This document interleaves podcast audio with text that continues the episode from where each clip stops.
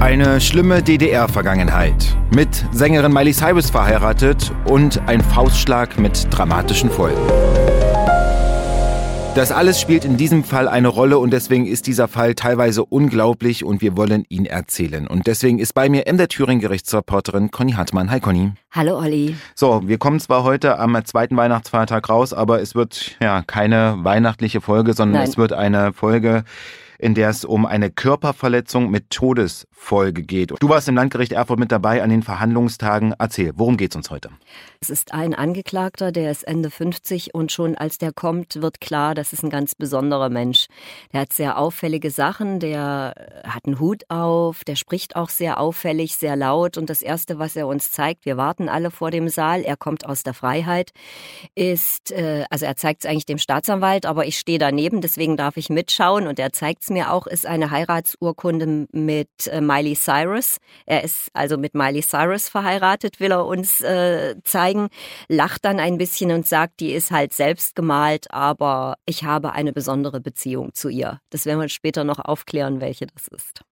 US-amerikanische Sängerin, Miley ja. Cyrus. Und du hast es schon gesagt, ich habe auf Bildern auch gesehen, hatte so einen langen Mantel und so einen Schal an. Ne? Ja, ja. Also wie gesagt, auffällig bunt. Er ist sehr groß, er ist sehr dünn. Die, die Sätze sprudeln aus ihm raus. Er ist also sehr redegewandt, wenn ich das so sagen darf. Und das zeigt sich dann auch in der Verhandlung. Wie hat denn der Prozess angefangen? War auch großes Medieninteresse da, kann ich war mir vorstellen? Großes, war großes Medieninteresse. Es ging um eine Geschichte, die schon, Achtung, vier Jahre zurückliegt, um eine Körperverletzung mit Todesfolge. Und ich will jetzt schildern, was passiert ist und warum es so lange gedauert hat, bis verhandelt wurde. Der Angeklagte war mit einem äh, Mann aus demselben Ort, die Geschichte spielt in Geraberg, Thüringer Wald, äh, an der Tankstelle. Die haben beide dort ein bisschen was getrunken, aber wirklich nur ein bisschen was. Und die Mitarbeiterin der Tankstelle, die wollte schon zuschließen oder hatte schon zugeschlossen, war zum Auto gegangen. Und jetzt komme ich zum Angeklagten. Der ist nicht nur äußerlich auffällig, der hat auch ein ich nehme es mal vorweg, eine bipolare Störung und in, er erzählt Dinge, die nicht stimmen. Und er hat versucht, der Mitarbeiterin der Tankstelle, die er natürlich kannte, zu sagen, dass er der Inhaber einer Edelsteinhandlung ist. Und die hat das nicht ernst genommen, hat auch gesagt, so in etwa, ich kann es jetzt nur grob schildern, lass mich in Ruhe. Da hat der Angeklagte sozusagen nach ihr gegriffen. Da hat sich diese Mitarbeiterin belästigt gefühlt, logischerweise. Und dann hat der zweite Kunde der Tankstelle, sage ich jetzt mal, den Angeklagten da weggenommen. Und er hat sich umgedreht, hat dem einmal mit der Faust ins Gesicht geschlagen und dann ist dieser Mann, dieses Opfer, umgefallen, mit dem Hinterkopf aufgeschlagen. Wieder aufgestanden, war wohl kurz weg, wieder aufgestanden und dann musste ihn die Mitarbeiterin der Tankstelle dazu bewegen, ins Krankenhaus zu gehen. Und das war auch gut so, weil er war noch bei vollem Bewusstsein im Krankenhaus und dann hat man aber Hirnblutungen festgestellt, hat ihn noch, noch verlegt in eine andere Klinik und er ist dann trotzdem nach ein paar Tagen an diesen Hirnblutungen verstorben. Ich will es auch von vorwegnehmen, er hatte etwas getrunken, deswegen sagt die Gerichtsmedizinerin, ist er ohne jede Abwehrbewegung umgefallen. Natürlich auch, weil der Schlag für ihn so ganz aus dem Nichts kam, aber möglicherweise eben auch wegen dieses Zustandes. Und er war auch nicht mehr jung, er war auch körperlich schwächer als der Angeklagte. Auf jeden Fall ist er daran gestorben. Und äh, dann gingen die Ermittlungen sozusagen los, weil es ja dann keine Körperverletzung mehr war, sondern eine Körperverletzung mit Todesfolge. Da droht ein ganz anderes Strafmaß, aber der Angeklagte ist erstmal draußen geblieben. Und da die Gerichte, ich weiß gar nicht, wie oft ich das schon erzählt habe, ja völlig überlastet sind, vor allen Dingen mit Haftsachen, dauern eben Sachen, wo der Angeklagte, der Betroffene heißt er, glaube ich, bevor er angeklagt ist, nicht in Haft ist oder Beschuldigte, das dauert dann halt, weil das nicht vordringlich ist. So, du hast schon äh, viele Punkte angesprochen, draußen geblieben, weil auch keine Fluchtgefahr besteht. Da gibt es ja mal diese verschiedenen Aspekte, die dazugehören. Ne? Ja, schon, aber, in, aber du musst das gleich nach der Tat machen. Natürlich besteht bei einem Strafrahmen von äh, drei bis 15 Jahren, glaube ich, bei Körperverletzung mit Todesfolge, also mehrjährige Haftstrafe, immer Fluchtgefahr. Aber das hat sich erst so im Laufe der Zeit ergeben, dass das eine Körperverletzung mit Todesfolge ist. Und deswegen, dann war der draußen, dann ist der nicht abgehauen, dann bleibt er auch draußen.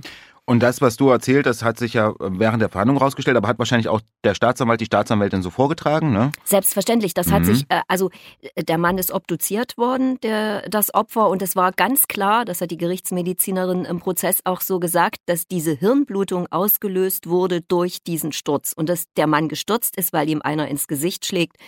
Also daran gab es jetzt gar keinen Zweifel. Ja, darum geht es uns heute und es ist ein Fall aus Thüringen. Über diesen und solche Fälle sprechen wir ja in unserem Podcast in Angeklagt. Der kommt alle zwei Wochen montags raus, immer eine neue Folge, die Sie nicht verpassen sollten.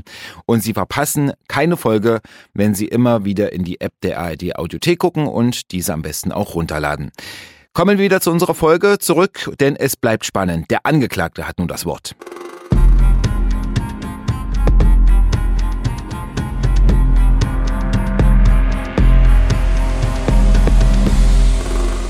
Der Angeklagte hat schon eingeräumt, dass er den ins Gesicht geschlagen hat. Dass, er wollte natürlich nicht, dass der stirbt. Also das ist, ist völlig klar.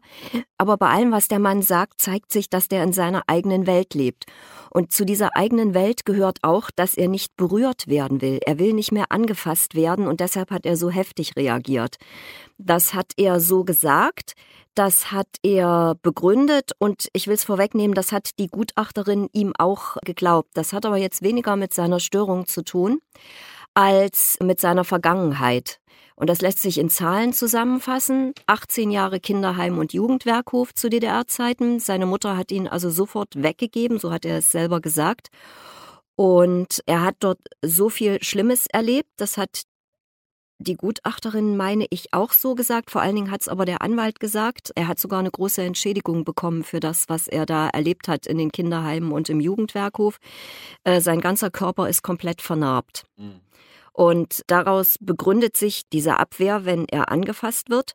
Er, hatte, er selber hat das tatsächlich nur angedeutet, was er da mitgemacht hat. Allerdings in einer, in einer sehr drastischen Art. Er hat nämlich gesagt, er will da überhaupt nicht drüber reden. Das war so schlimm. Und mit drei Jahren hat man ihm schon Medikamente gegeben, um versucht, ihn hat versucht, ihn ruhig zu stellen. Deswegen will er jetzt auch keine Medikamente gegen seine Störung nehmen, die sich erst sehr viel später entwickelt hat.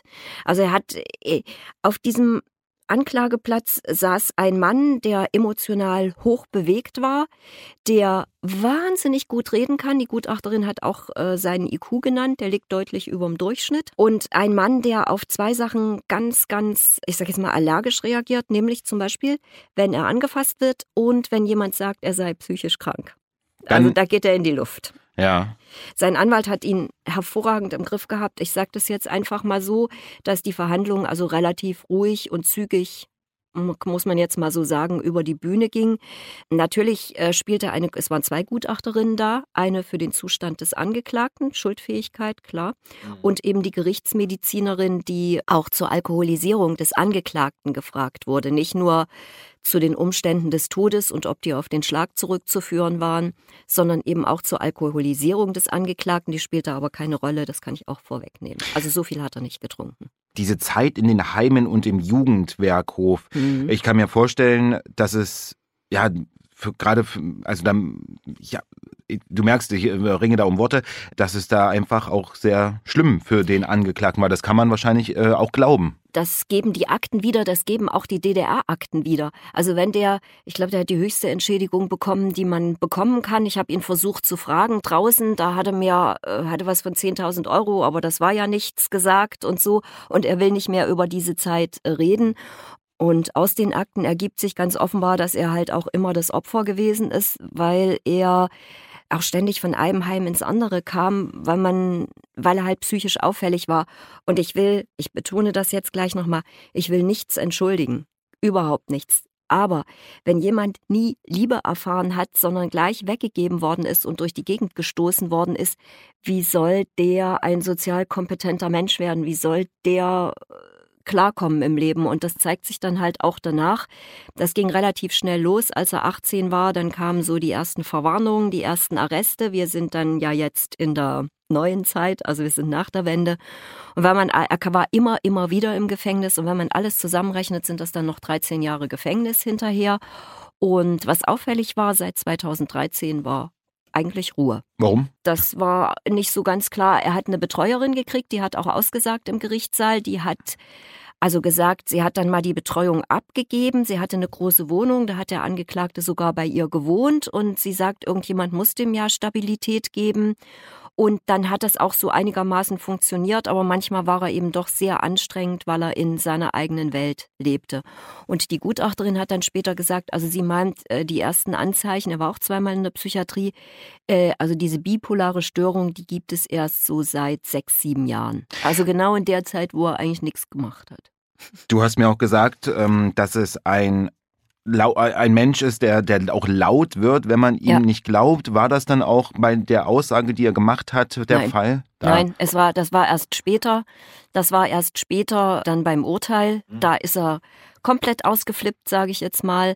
Und zwischendurch war das immer mal, wenn, also wie gesagt, als die Gutachterin, das sind erfahrene Leute, die wissen natürlich, dass sie nicht in jedem Satz sagen, der Mann ist psychisch krank, die sagen das schon mit anderen Worten, aber wenn du so ein intelligentes Gegenüber hast, der wartet natürlich auch nur drauf, dass da was kommt. Und als die Gutachterin fertig war, hat der Mann auch gesagt, also die, die, hat, das, die hat mich überhaupt nicht verstanden, mhm. um es mal kurz zu machen. Und also er ist, er ist wirklich er ist wirklich auffällig. Zum Beispiel hat er auf die Frage gesagt, wie viele Kinder er hat, hat er gesagt, acht Milliarden. Dann hat äh, das Gericht geschaut und dann war schnell klar, also war allen relativ schnell klar und er hat es dann auch gesagt, alles, alle Menschen sind meine Kinder. Ich muss mich hier um alle Menschen kümmern. Ja. Und jetzt, Olli, gibt es eine Parallele, von der ich gemeint habe, sowas gibt es gar nicht. Am zweiten Verhandlungstag, ähm, als dann das Urteil erging, da ist er vor der Verhandlung auf mich zugekommen und hat gesagt, was schreibst du denn für einen Quatsch über mich? Er wusste meinen Namen, weil ich ähm, auf unseren Internetseiten, auf unseren MDR Online-Seiten über einen Mann geschrieben habe, der sich für Jesus hält. Mhm. Und äh, da sagt der jetzige Angeklagte zu mir, was schreibst du denn da für einen Quatsch? Ich laufe doch gar nicht durch Erfurt und beschimpfe Leute. Und dann habe ich gesagt, ja, aber ich habe doch auch gar nicht über sie geschrieben, das ist doch jemand völlig anderes wollte es gar nicht glauben, dann geht dieser Angeklagte zu seinem Anwalt und sagt, du, die hat gar nicht mich gemeint. Das ist jemand ganz anders, über den die geschrieben hat, aber das kann ja auch, äh, das ist ja auch richtig so. Der kann ja gar nicht Jesus sein, weil Jesus bin ja ich. Glaubst du nicht? Ich habe meinen Kameramann angeguckt, der guckte mich auch an. Ja, ich sage, ich erkläre die Geschichte nachher, das gibt's ja gar nicht. Also auch der hat so dieses Gefühl, ich muss mich um alle kümmern. Ja, du hast mich angerufen und wie gesagt, vergangene Folge, er hält sich für Jesus, muss der Angeklagte in die Psychiatrie. Das war äh, Inhalt der vergangenen Folge. Du hast auch einen schönen Online-Text dazu geschrieben. Und du mich angerufen hast, ich konnte das wirklich ja. nicht glauben. Ja, dass dieser Mann, also anscheinend dann auch in der Thüringen konsumiert. Wahrscheinlich, weil er dich äh, gesucht hat oder warum? Äh, nein, nein, er ist einer, das weiß ich auch. Er hat mir auch den Chatverlauf auf seinem Handy gezeigt. Er ist einer unserer treuesten Kommentatoren. Also er sucht ganz viel, äh, ganz viel Kontakt, aber er kann nicht mit Menschen und deswegen sucht er den Kontakt in solchen Chatverläufen. Also er chattet nicht nur mit uns, sondern auch mit anderen.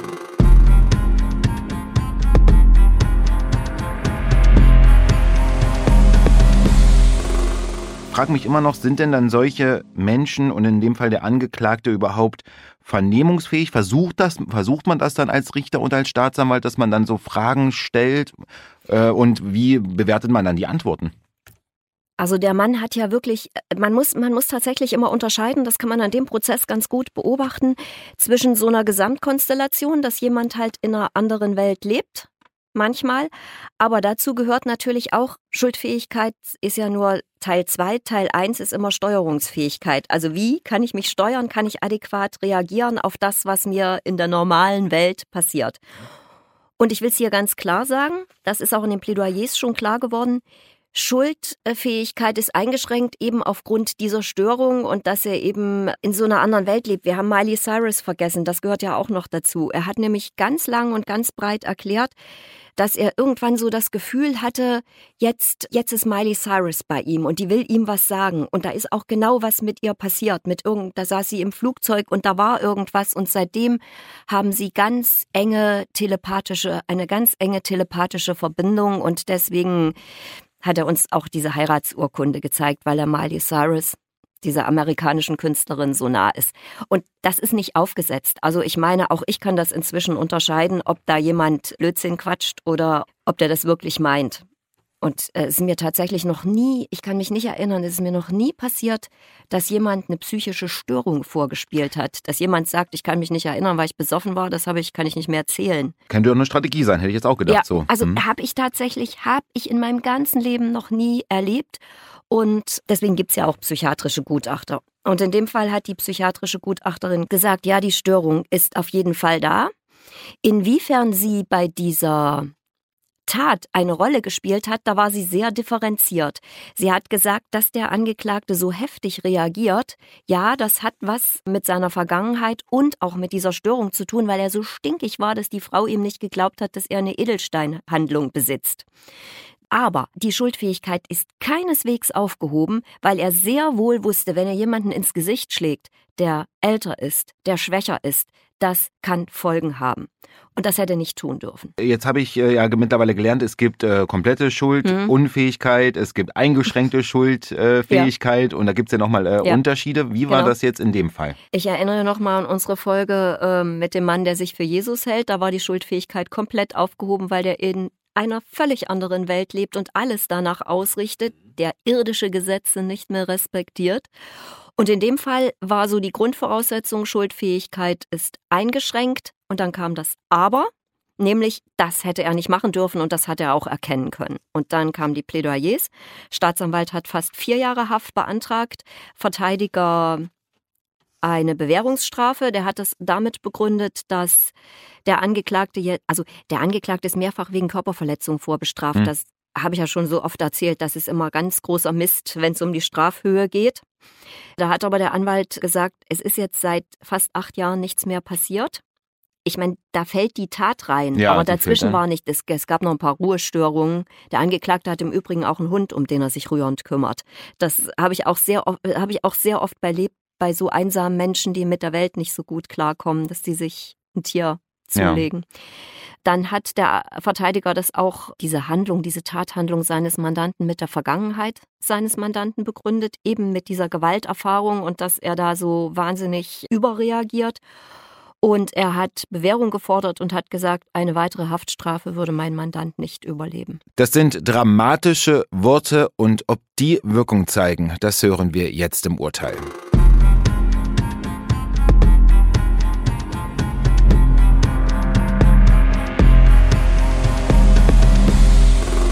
Das Urteil war Körperverletzung mit Todesfolge, drei Jahre und sechs Monate Haft. Und da hat man schon gemerkt, das ist für den Angeklagten ganz, ganz schwer gewesen. Also der war ganz unruhig, der war stinkig. Das hat er auch sofort begriffen, dass der jetzt ins Gefängnis muss.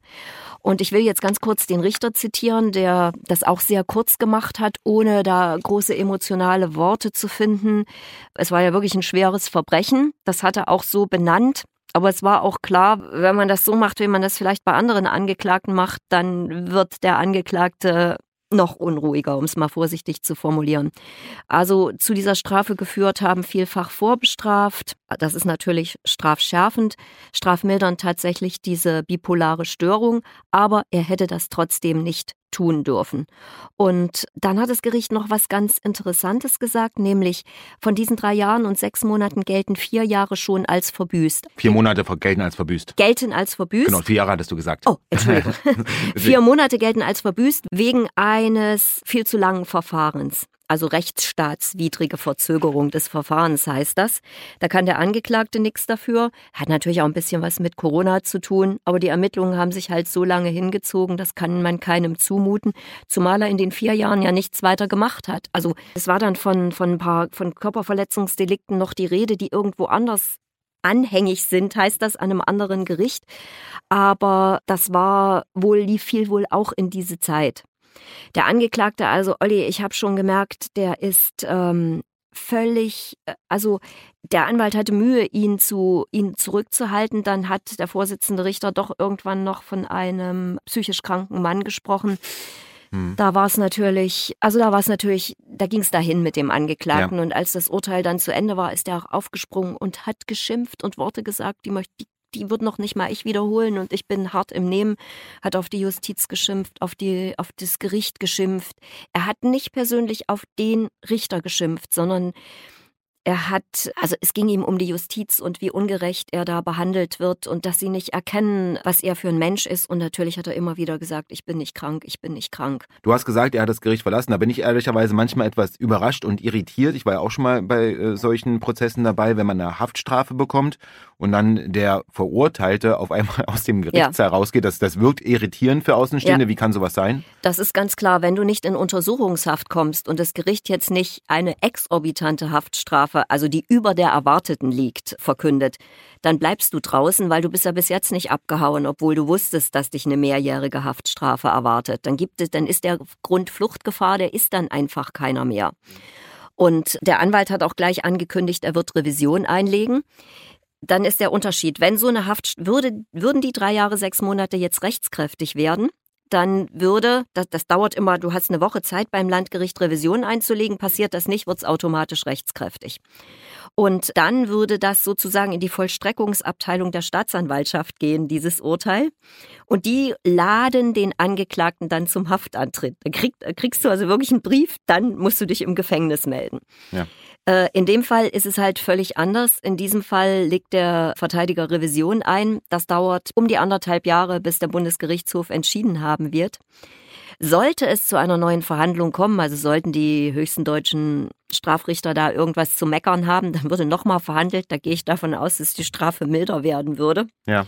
Wenn es jetzt nicht ein anderer Straf, also wenn die jetzt natürlich sagen, das ist ein Totschlag, dann haben wir einen anderen Strafrahmen. Aber das, äh, wenn nur die Verteidigung Revision einlegt, kann es eh nur besser werden, dann kann es nicht schlechter werden. Ja.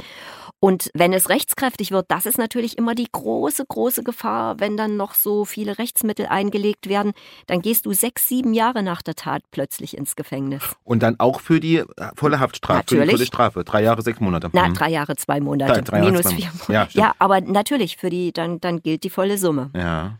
Ja, ist interessant. Revision heißt ja, man guckt nach Verfahrensfehlern. Ja. Es, es wird. Ne? Ja. Nein, nicht es wird, aber dass du dir sowas merkst. Weil ja. das ist ja wirklich eher so ein bisschen juristisch am, also Entschuldigung, Juristen, es ist für uns nicht so relevant, was, was da passiert. Ja. ja. Und, aber das ist auf jeden Fall ja spannend, weil genau, wir waren ja davon ausgegangen, dass der Mann als Verurteilter dann aus dem, aus dem ähm, Gerichtssaal geht und dann nach Hause hat er eigentlich in seiner eigenen Wohnung ja, auch gewohnt. Ja, der hat eine eigene Wohnung, der hat auch äh, eine Betreuerin. Und hast du ja auch gesagt. Die ja auch gesagt hat, also man muss sich da wirklich um ganz viel kümmern. Ich habe was Wichtiges vergessen. Es war nämlich so, dass die, die Angehörigen des Toten, die haben den Angeklagten verklagt auf äh, Schmerzensgeld. Und er zahlt. Er hat zwar fast nichts, aber er zahlt von seinem Schmerzen, von seinem Geld zahlt er in Raten, zahlt er den Angehörigen Schmerzensgeld. Wir haben jetzt natürlich sehr viel auf den ja. Angeklagten geguckt. Wir, und die Geschichte ist natürlich schlimm, das ja. muss man einfach sagen. Ja. Aber natürlich äh, darf, man, darf man auch nicht vergessen, er hat äh, den Faustschlag verteilt und daraufhin ist ein Mann gestorben. Das muss natürlich bestraft werden. Also das ist, das ist völlig richtig. Mhm. Aber das kann ich nur immer wiederholen. Der Strafprozess ist ganz, ganz, ganz täterzentriert. Dort geht es um die Schuld des Täters und ähm, dass die Opfer da aus meiner Sicht manchmal zu kurz kommen. Da habe ich mich noch nicht so wirklich dran gewöhnt. Ich wüsste auch tatsächlich nicht, wie man es anders machen könnte, ohne diese Strafprozesse noch viel, viel weiter aufzublähen. Ein Mann, der ja eine eingeschränkte Schuldfähigkeit hat, so hat es die Gutachterin gesagt, mhm. der drei Jahre, zwei Monate wegen Strafrabatt ins Gefängnis muss. Wann er die Haft antritt, ist ja bis jetzt unklar. Absolut offen. Absolut offen. Und ähm, auch sowas passiert in Thüringen, in den Gerichten in Erfurt. Und ja, Conny, vielen Dank für die Geschichte und bis zum nächsten Mal. Bis zum nächsten Mal, Olli. Und wir freuen uns, dass Sie diesmal dabei waren bei diesem außergewöhnlichen Fall und Sie sollten keinen Fall verpassen. Alle zwei Wochen am Montag kommt eine neue Folge von unserem Podcast Angeklagt raus und das finden Sie in der App der ARD Audiothek. Und dann finden Sie nicht nur da unseren Podcast, sondern auch jede Menge andere, zum Beispiel das Urteil der Woche von den Kollegen von MD Aktuell. Sehr empfehlenswert, kann ich nur sagen, denn jede Woche werden da interessante Gerichtsentscheidungen in Deutschland kurz und knapp erklärt. Unter anderem wird erklärt, warum ein Chef eine Angestellten Schadensersatz für eine ausgefallene Hochzeit zahlen muss. Auch das ein interessantes Urteil und damit verabschiede ich mich, verabschieden wir uns bis zum nächsten Mal.